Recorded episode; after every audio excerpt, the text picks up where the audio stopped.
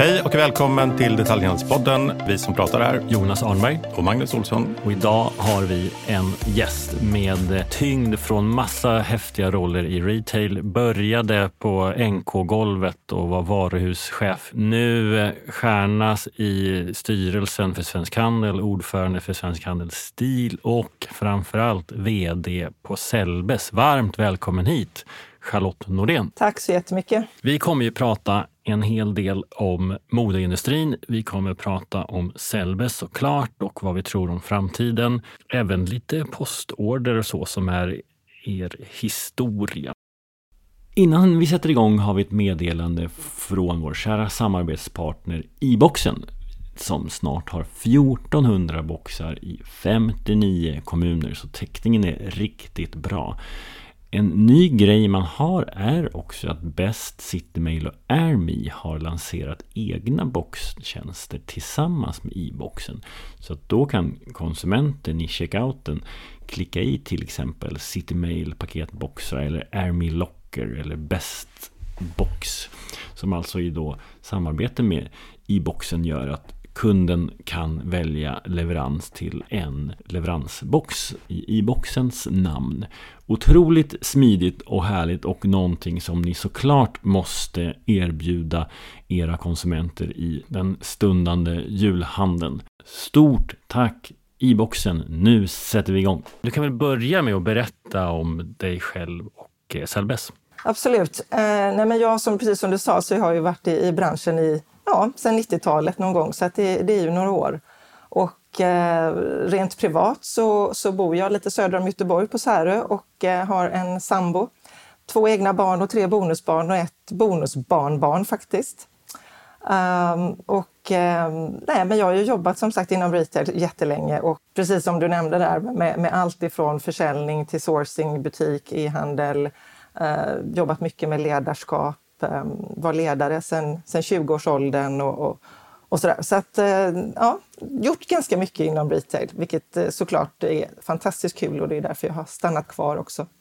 Är det lättare eller svårare att sälja kläder idag jämfört med 90-talet? Nej, men jag får nog säga att 90-talet var ju eh, ganska, jag ska inte säga jätteenkelt, men det var ganska lätt att sälja kläder då. Det gick att tjäna pengar på, eh, på modeindustrin då, absolut. Och inte minst eh, Eh, som, som mindre handlare så gick det ju väldigt bra att tjäna pengar då. Så att, eh, det är ju en helt annan konkurrens idag än vad det var då. Och du, Selbes började som postorder. Kan du ta oss från starten eh, till idag?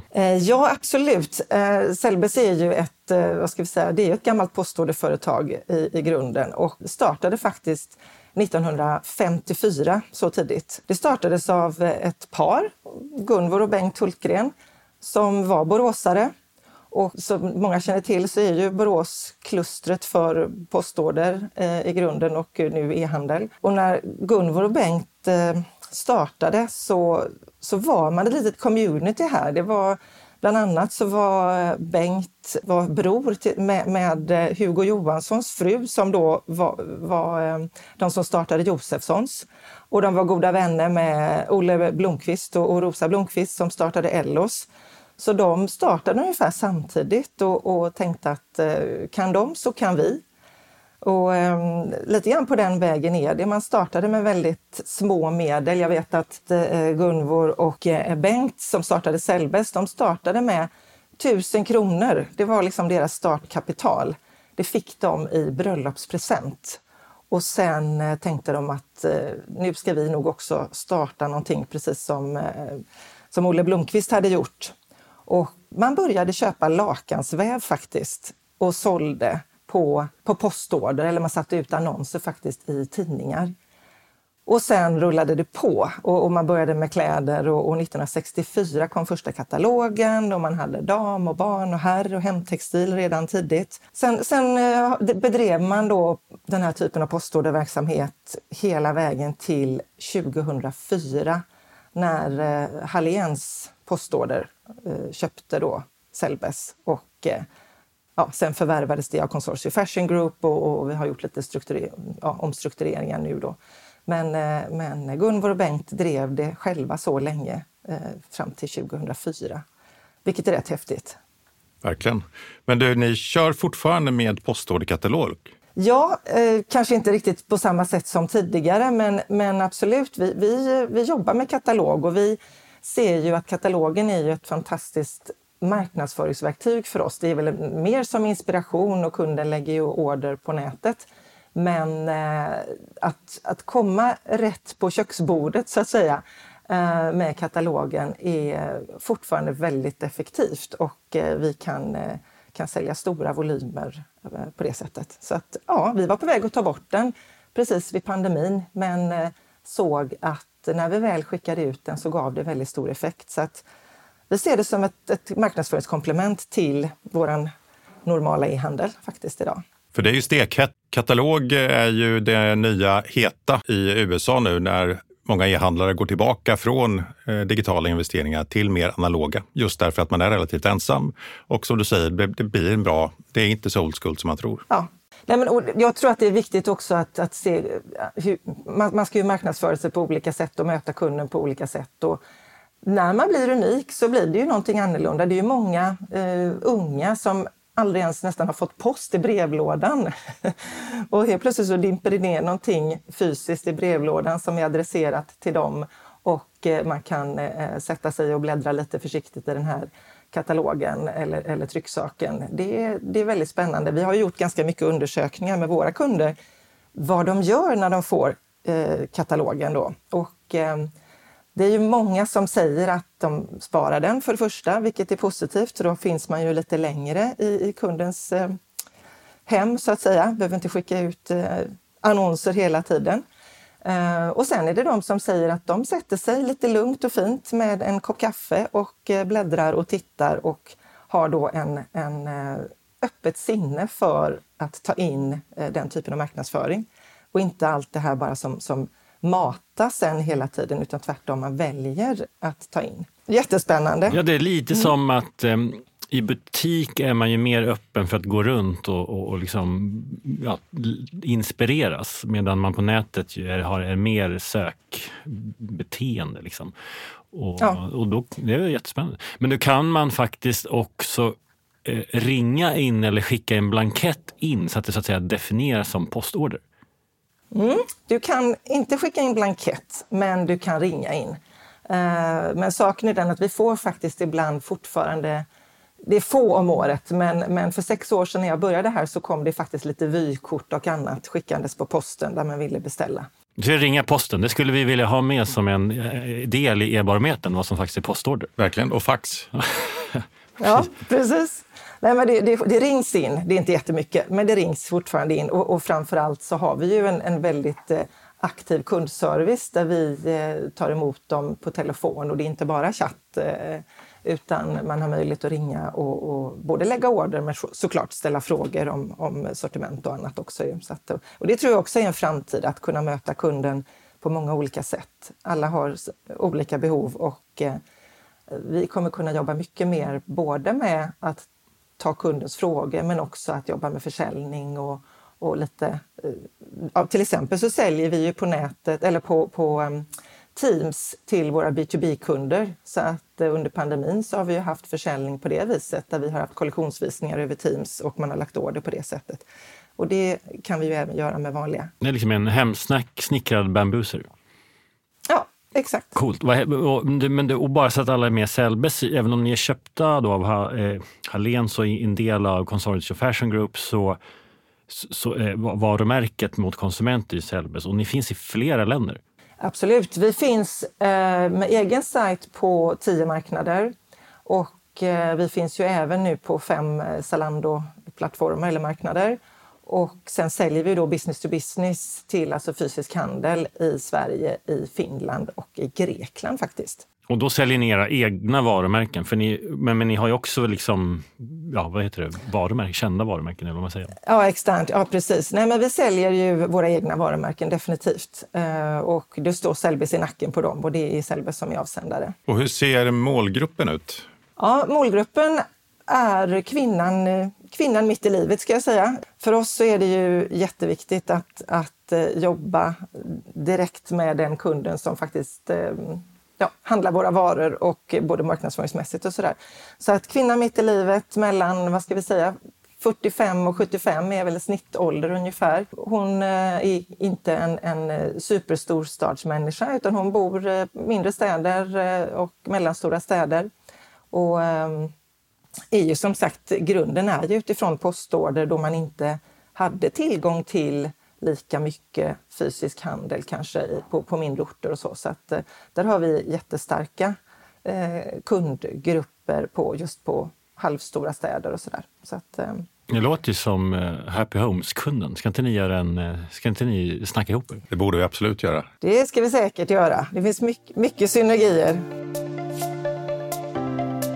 Vi, vi börjar med att zooma ut lite för att eh, bara förstå vad som händer i modeindustrin i stort. För du är ju också ordförande för STIL, eller Svensk Handelsstil, som ju bland annat är kända för den stilindex och den mätning som kommer månadsvis av hur, eh, hur eh, klädhandelns försäljning och skohandelns försäljning går. Eh, och vi har, många har ju, vi har pratat pandemi med, med många, men du skulle väl ändå kunna ge oss eh, eh vad hände eh, för, för modeindustrin och, och vart är vi nu? Det är väl ingen som undgått som sagt att, att det blev ju otroligt tufft för modeindustrin och, och framförallt den fysiska handeln där under, under pandemin. Alla jobbade hemma, ingen behövde den nya kavajen. Um, och uh, man, jag ska inte säga att man slutade köpa kläder, för gjorde man inte, utan man köpte en annan typ av plagg och, och fritidsplagg och, och loungekläder och sånt blev ju väldigt poppis. Uh, och det var ju mycket det vi sålde. Men, men det vanliga plaggen man använde till, till jobbet, det, det tappade vi väldigt mycket. Så det blev ju tufft och sen var det ju alla restriktioner som var att man inte skulle gå ut i, i handeln. Eh, så det blev ju väldigt tufft för, för hela modeindustrin det vi gjorde då, alltså om man tittar på stil, då, vad, vi, vad vi eh, jobbade med och jobbar med eh, framför allt, det är ju att, eh, att stärka eh, branschen och skapa branschnytta och medlemsnytta för, för de företag som då är inom modebranschen inom Svensk Handel. Och eh, man får väl säga att eh, under pandemin så hade vi ju väldigt mycket aktivitet i Stilstyrelsen och även ihop med eh, med Svensk Handel där vi eh, jobbade med, med påtryckning så att säga, för eh, att eh, öka, öka möjligheterna för butikerna att få till exempel anstånd med hyror och eh, eh, skattelättnader och, och, ja, ni vet allting som, som vi jobbade med, hyresbidrag och sådana saker. Ett arbete som kan bli aktuellt igen nu när, när eh, indexet för oktober säger att eh, fastighetsägaren kan höja hyran med 9,5 procent utifrån det som man faktiskt har signat i kontraktet. Vi får väl se om det är faktiskt någon som verkligen gör det. Ja, vi får se. Men, men där har vi Svensk Handels näringspolitiska avdelning också som jobbar väldigt mycket med de här frågorna. Så att, och vi har väldigt tajt samarbete från STIL eh, i de här frågorna också. Så att, eh, vi hoppas inte att vi landar där, för det hade varit eh, helt förfärligt för inte bara för modebranschen utan för, ehm, för eh, retail totalt om vi skulle landa in i det. Så det... Ja, men det räcker ju med det ni har. För att när ni väl kom ur pandemin, då tog det någon månad. Sen blev det krig och eh, vi går nu mot en lågkonjunktur samtidigt som många av modeindustrins aktörer sitter på stora lager. Vad händer? Ja, men precis. Och, och det är ju så. Många har det ju faktiskt väldigt tufft och de många jag pratar med är ju allvarligt oroliga för, för framtiden. Sen ska man inte glömma att det finns ju de som går bra också. Eh, och jag skulle väl säga, vi har ju både vinnare och förlorare och eh, det finns ju alltid vinnare när några är förlorare. Men eh, tittar man på, på, om man tittar på den fysiska handeln så skulle jag nog säga att där finns det ju möjligheter. Jag var ute på stan både i Stockholm och Göteborg här nu de senaste veckorna och det är otroligt mycket eh, stort flöde. Det är många människor ute och eh, kanske inte handlar men ändå botaniserar och flanerar. Och eh, här har ju den fysiska handeln stora möjligheter om man är riktigt, riktigt duktig att, att fånga kunden och eh, fånga besökaren ska jag säga och göra den till kund och, och verkligen eh, jobba med säljet på ett, på ett väldigt konstruktivt sätt. Så där finns ju en möjlighet för dem. Men eh, i övrigt så är det ju tufft på många håll, det måste man ju säga. Inte minst skobranschen har haft det väldigt tufft nu här när det har varit så varmt. Eh, det är väldigt få kängor som har sålts och eh, varma ytterplagg är det också. Eh, väldigt mycket lägre eh, volymer än, än vanligt. Även sporthandeln har ju haft det tufft nu och, och man, man kanske inte köper de där dyrare cyklarna eller skidorna eller, eller fri, friluftsutrustningen eller så, utan håller lite mer i pengarna. Mm, men du nämnde att det fanns både vinnare och förlorare. Det är lite bara spännande att se vad, vad dina spaningar är där, för att det fanns det även under pandemin. Och även om, om eh, Mode hade det tufft så fanns det till exempel Lager 157 som fortsatte öppna butiker som om ingenting hade hänt. Eh, och utan att nämna några namn, kan du säga någonting liksom som, som särskiljer vinnarna och förlorarna just nu? Är det läge eller är det eh, del av branschen eller vad, vad, finns det någon spaning där? Lite grann är det väl just att, som det alltid är, att vara på tå. Jag skulle väl säga att eh, de som som är innovativa och som fångar... Alltså som, man, vi, vi, pratar ju mycket om och man måste både vara digital och fysisk och, och vi ser omnichannel och så vidare. Och, och jag tror att, eh, att hela tiden ha blicken framåt och, eh, och vara innovativ, det tror jag är absolut det viktigaste nu. Sen är det självklart så att vissa mindre butiker eh, som är duktiga på att kanske jobba med liveshopping, som har en ganska trogen kundkrets, de kan göra jättefina resultat nu. För de knyter sin kund ännu mer tajt och eh, de hittar ganska så vad ska vi säga, kreativa lösningar till att jobba med lite enklare liveshopping eller, eller presentationer på, på både på Facebook och på Instagram.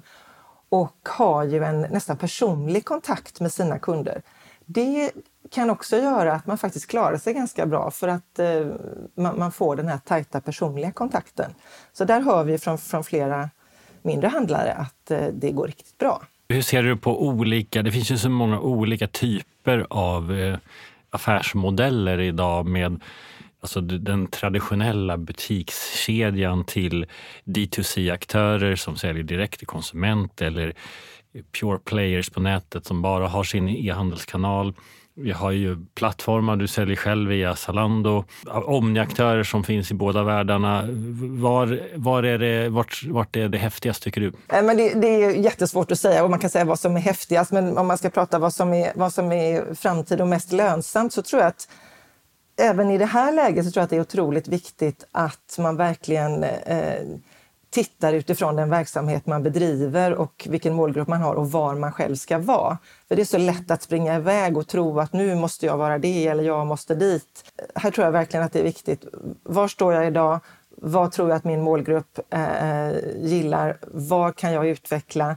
Eh, titta från, från varje enskilt bolag vilken mix så att säga man ska ha. För att jag tror att man ska ha en mix. Pure players eh, kommer säkert kunna leva och frodas väl om man är relativt kanske smal i sitt, eh, i sitt sortiment och har en väldigt specifik produkt som, som man kan jobba väldigt bra med på nätet och med, med Google Search och sådana saker. Eh, då tror jag att man kan, kan lyckas. Men om man är lite mer bred och allmän så tror jag att man eh, Titta på sin egen verksamhet, att eh, utgå från sitt eget bolag och liksom sätta ihop sin palett utav möjligheter till att eh, både nå nya kunder och framförallt då vara väldigt eh, aktsam och eh, omhändertagen om de, de befintliga kunderna. Om vi går tillbaka till eh, läget just nu då, eh, så är det ju snart shoppingfest. Jag misstänker att eh, det eh, du, både ni och eh, kanske eh, en hel del kollegor i branschen har laddat för en ordentlig Black Friday här. Hur ser eh, taktiken ut? På Sellbes så vi, vi kommer att, naturligtvis att vara med på Black Friday och eh, jobba med det och ha, ha bra erbjudanden och annat. Men det, det är inte den, den viktigaste kampanjen för oss under året ska jag säga. Utan eh, vi kommer väl, eh, ja, vi kommer vara med, men vi kommer inte eh, slå på jättestora trumman. Det finns säkert de som kommer göra det och som kanske har behovet av att göra det för att eh, både få upp omsättning, få in likviditet och, och eh, tömma lager. Så visst kommer det bli en köpfest, det, det tror jag definitivt. Eh, och många kunder vet jag, skriver ju sina listor och, och sådär innan så att eh, man, man kommer spetsa sig på att handla. Men eh, för Sellbes del så, så är vi med, men inte jättemycket. Hur ser ert lagervärde ut? Har, har, ni mer på lager idag än, än, för ett år sedan? Ja, men det har vi lite grann. Och eh, mycket är ju eh, drivet av just det här att eh, vi inte... Vi hade ju satsat rejält på ytterplagg. Vi är otroligt duktiga på ytterplagg och har ju i och med att vi har eh, storlekar från 34 till 64 på damsidan med, med 15 olika storlekar så eh, är vi ju helt unika med att ha ytterplagg i, i, till, till så många olika storlekar. Så vi hade satsat rejält på ytterplagg till hösten här. Och vi har sålt mer än vad vi gjorde förra hösten, men inte riktigt enligt prognos. Så att vi kan väl säga, där har vi lite större lager och vi har även lite större lager på skor, precis som då eh, flera andra kanske har, de som jobbar med det. Är det en, en fördom att eh, påstå att era kunder är mer planerande och tänker efter liksom, tidigt på säsongen att ja, men nu ska jag ha ett, ny, ett nytt ytterplagg och inte lika impulsstyrda? Kanske fem, sex år sedan, jag vet, när jag började på Sellbäst, då, då, var det ganska mycket så att man, eh, att man faktiskt planerade. Och det var även vi som, som eh, jobbade på det viset för att vår kollektion släpptes kan man väl säga i augusti-september och sen kom det inte så mycket nyheter.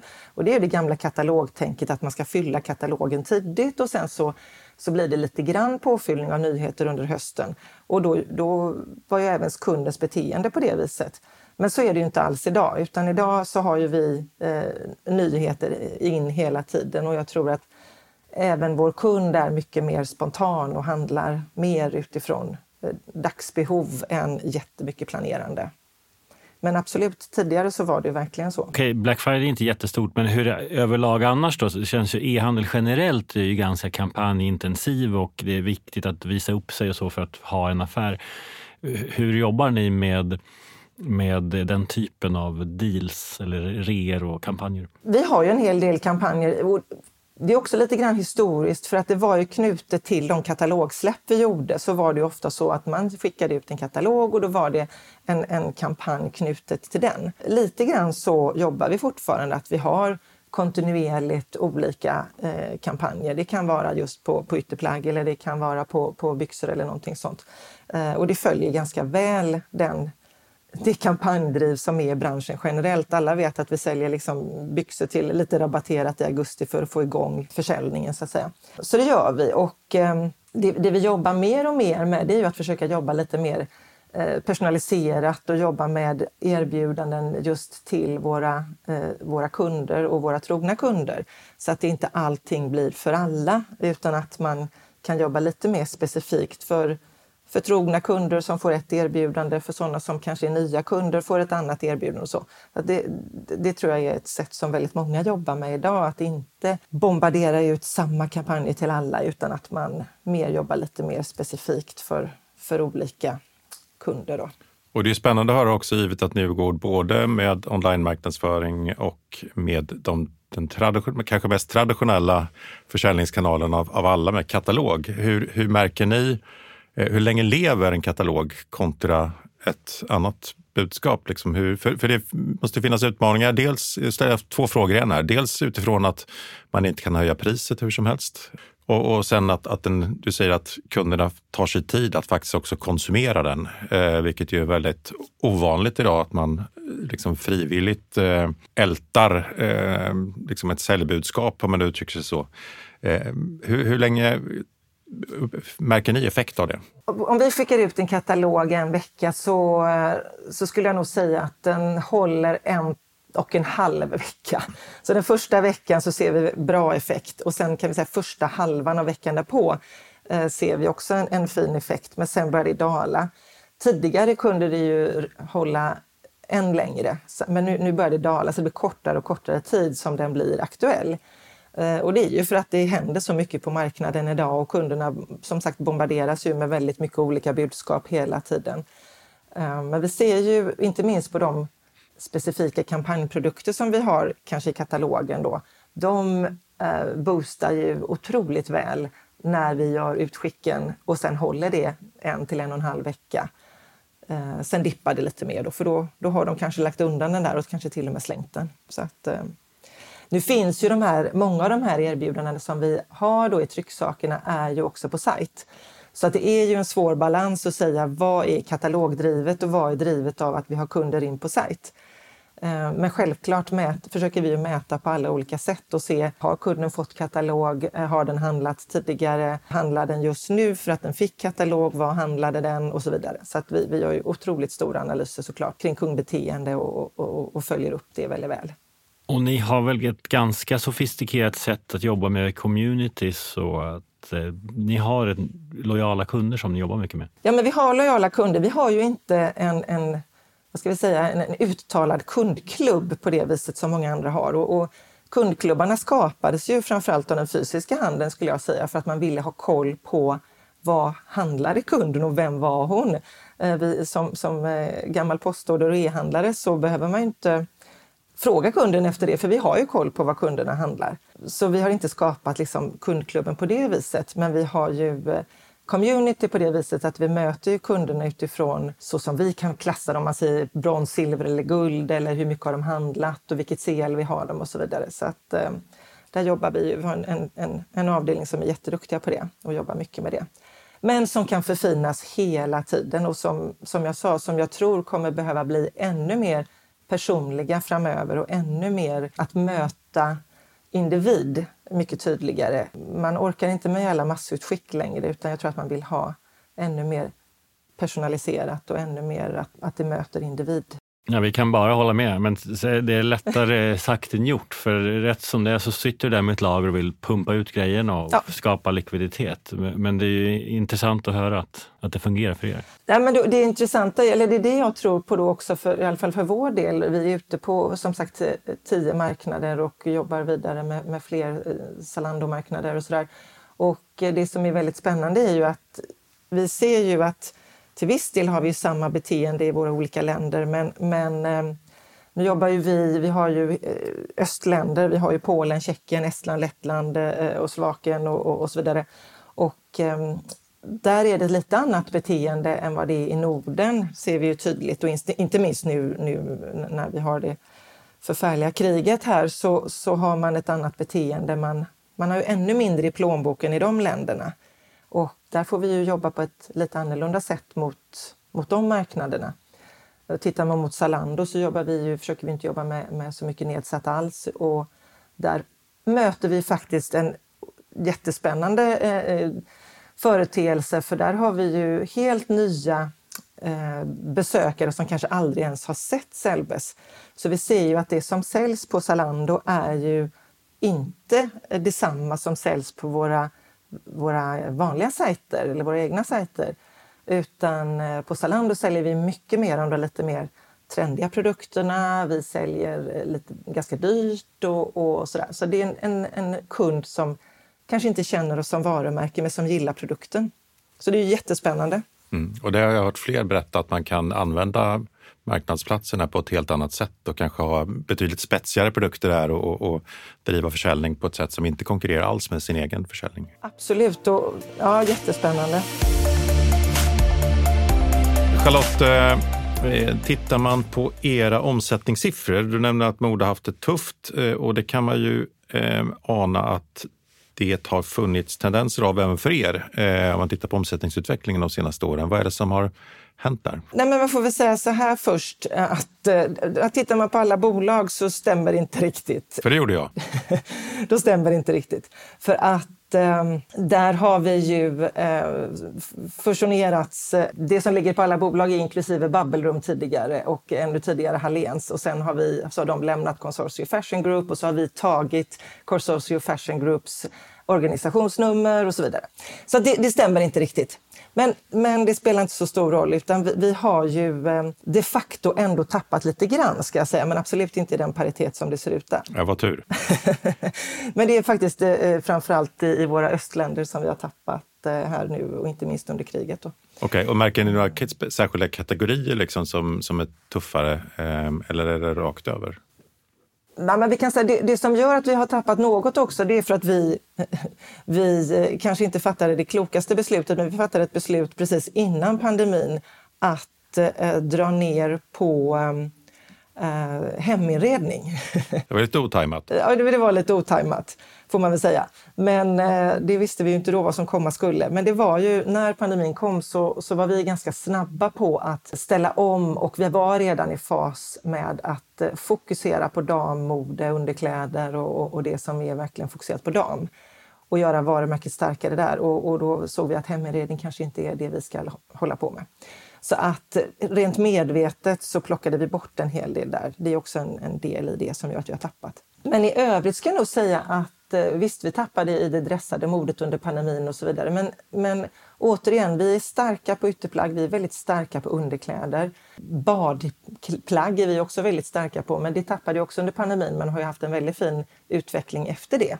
Så att eh, vi börjar lite grann på scratch nu och, och, fokuserar på det som vi är riktigt, riktigt bra på. Och det är ju att, att klä eh, vår målgrupp liksom 24-7. Att eh, ha liksom allt från underkläder, nattplagg, ytterplagg, badkläder, festkläder eh, och framförallt ett väldigt bra vardagsmode. Så att, eh, det är det som är vårt fokus. Men det som också framgår av alla bolag, vi får se om det stämmer, det är att ni alltid har varit lönsamma. Ja, men det stämmer ju. Ja, och det finns många högprofilerade e-handlare där ute. Ni kanske inte är en av de mest synliga så, men ni tjänar pengar. Och det är ju värt att lyfta fram. Men vad, vad, vad är det ni gör? Varför har ni alltid gjort det? Ja, nej, men jag ska nog säga att, att eh, vi har ju inte strösslat med fri frakt och fria returer och sådana saker. Det är ju en sak som, som väldigt, väldigt lätt äter lönsamhet. Uh, och sen är vi, uh, vi har ett sortiment som är inte högst upp i modetriangeln utan ett, eh, ett sortiment som är ganska fokuserat på vardagsmode. Vilket gör att vi behöver inte ha lika stora eh, reor kanske. Modet går inte ur tiden lika snabbt. Vi jobbar med mycket nosprodukter, alltså never out of stock, eh, basprodukter som håller år ifrån år. Det, det bygger ju såklart lönsamhet också. Så att jag tror att vi, vi har gjort ganska mycket kloka saker och förhoppningsvis kommer fortsätta med det. Och, och som du sa, vi, vi är ju inte den, den mest kända kanske, men Tittar man på, på Pure Player så är vi ju eh, ja, bland de fem största i alla fall eh, e-handlarna in, inom mode i Sverige eh, omsättningsmässigt. Då. Så att, eh, vi är ju ändå en spelare att räkna med, skulle jag säga. Charlotte, jag misstänker att din ambition är att ni kommer tillhöra vinnarna de kommande åren eh, och att ni inte kommer gå med i lågkonjunkturen heller. Hur ser liksom era tillväxttankar ut? Var, var kan ni göra skillnad? Ja, vi, alltså vi har ju byggt nu, jag kom in för sex år sedan och eh, vi har försökt omstrukturera bolaget. Från 2012 ungefär och fram till 2016 så, så var det på nedåtgående. Sen vände vi ju bolaget rejält under ett par år där och ökade ju 100 miljoner på bara ett par år. Och sen ligger vi ungefär och balanserar på samma nivå. Men det vi har gjort nu det är ju att bygga för, för tillväxt. Och, eh, så vi har gjort stora investeringar i eh, logistik till exempel, ett nytt eh, automationslager här ute i Viared och eh, precis i förrgår så eh, invigde vi vårt nya kontor här i anslutning till lagret och vi har investerat mycket i olika system och mycket i kompetens och, och så vidare. Så att vi, vi har byggt liksom nu för att fortsätta att, att växa och eh, vi kan väl säga att vi, vi har ju en, en, tydlig strategi och det är ju, vi, vill, vi kommer jobba mer med, med, global expansion. Vi, som jag sa, är på tio länder idag, eller tio marknader, men vi ska ut på nya marknader och eh, Ytterligare en sak är att vi vill, vi vill fortsätta att jobba med eh, fler marketplace. Vi ser att det fungerar väl, det vi har gjort nu och vi tror att vi har ett, ett, ett, ett varumärke och framförallt ett sortiment som passar sig väldigt väl för många fler marketplace.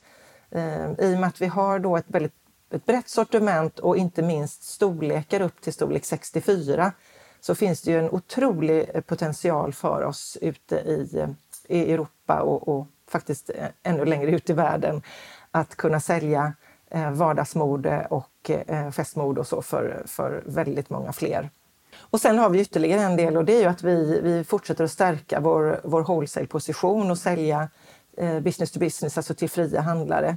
Och det är väldigt kul också för där ser vi också en jättefin utveckling både i Sverige och Finland. Och eh, det kan säkert bli fler länder där med men, men att ännu mer fokusera på att jobba fysiskt i och med att vi själva inte har några fysiska butiker. Så det är väl kan man säga de tre benen. Den här tillväxtstrategin du berättar om kring marketplaces och eh, Zalando tog du upp som exempel.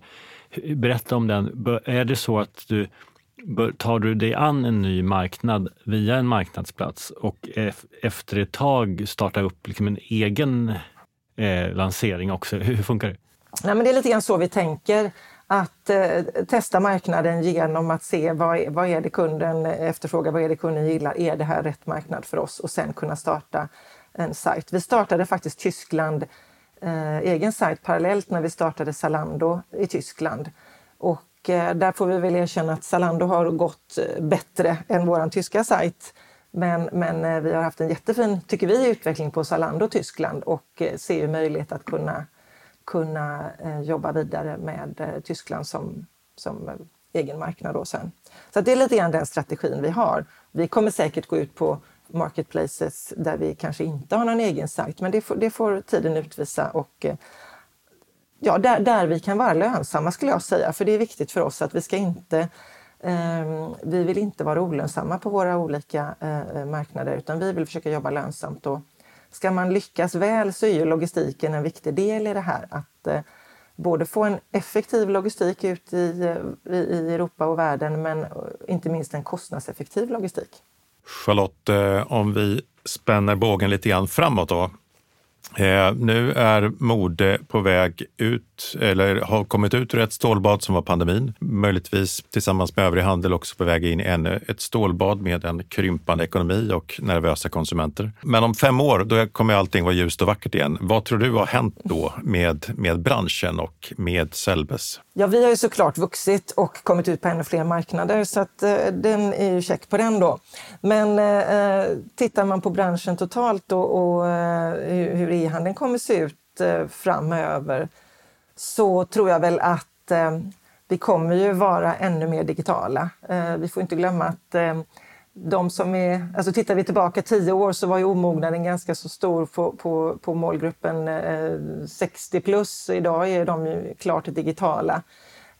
Och alla blir mer och mer digitala och den yngre eh, målgruppen är ju självskriven in i detta. Så att eh, bara det eh, kommer ju göra att eh, vi, vi, kommer växa och vi kommer se en ökning. Så att, sen, sen tror jag även att eh, när det gäller, eh, när det gäller e-handel så tror jag att det, det kommer säkert bli lite olika spår. Precis som vi pratade om förut så har man olika beteenden när man handlar olika saker. Och där tror jag att eh, en riktning kan ju vara att man ja, men det blir den rationella handeln. Man kanske handlar för pris och det blir, man handlar någonting som är billigt och det ska gå fort och så vidare. Och det är liksom bara väldigt rationellt.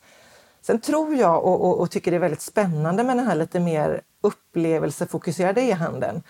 Um, hur man kan få kunden att stanna lite längre på sajten. Vad ska man göra där? Ska man eh, jobba med inspiration? Ska man, kommer det gå så långt att man faktiskt kan på något vis känna och klämma även digitalt eh, framöver.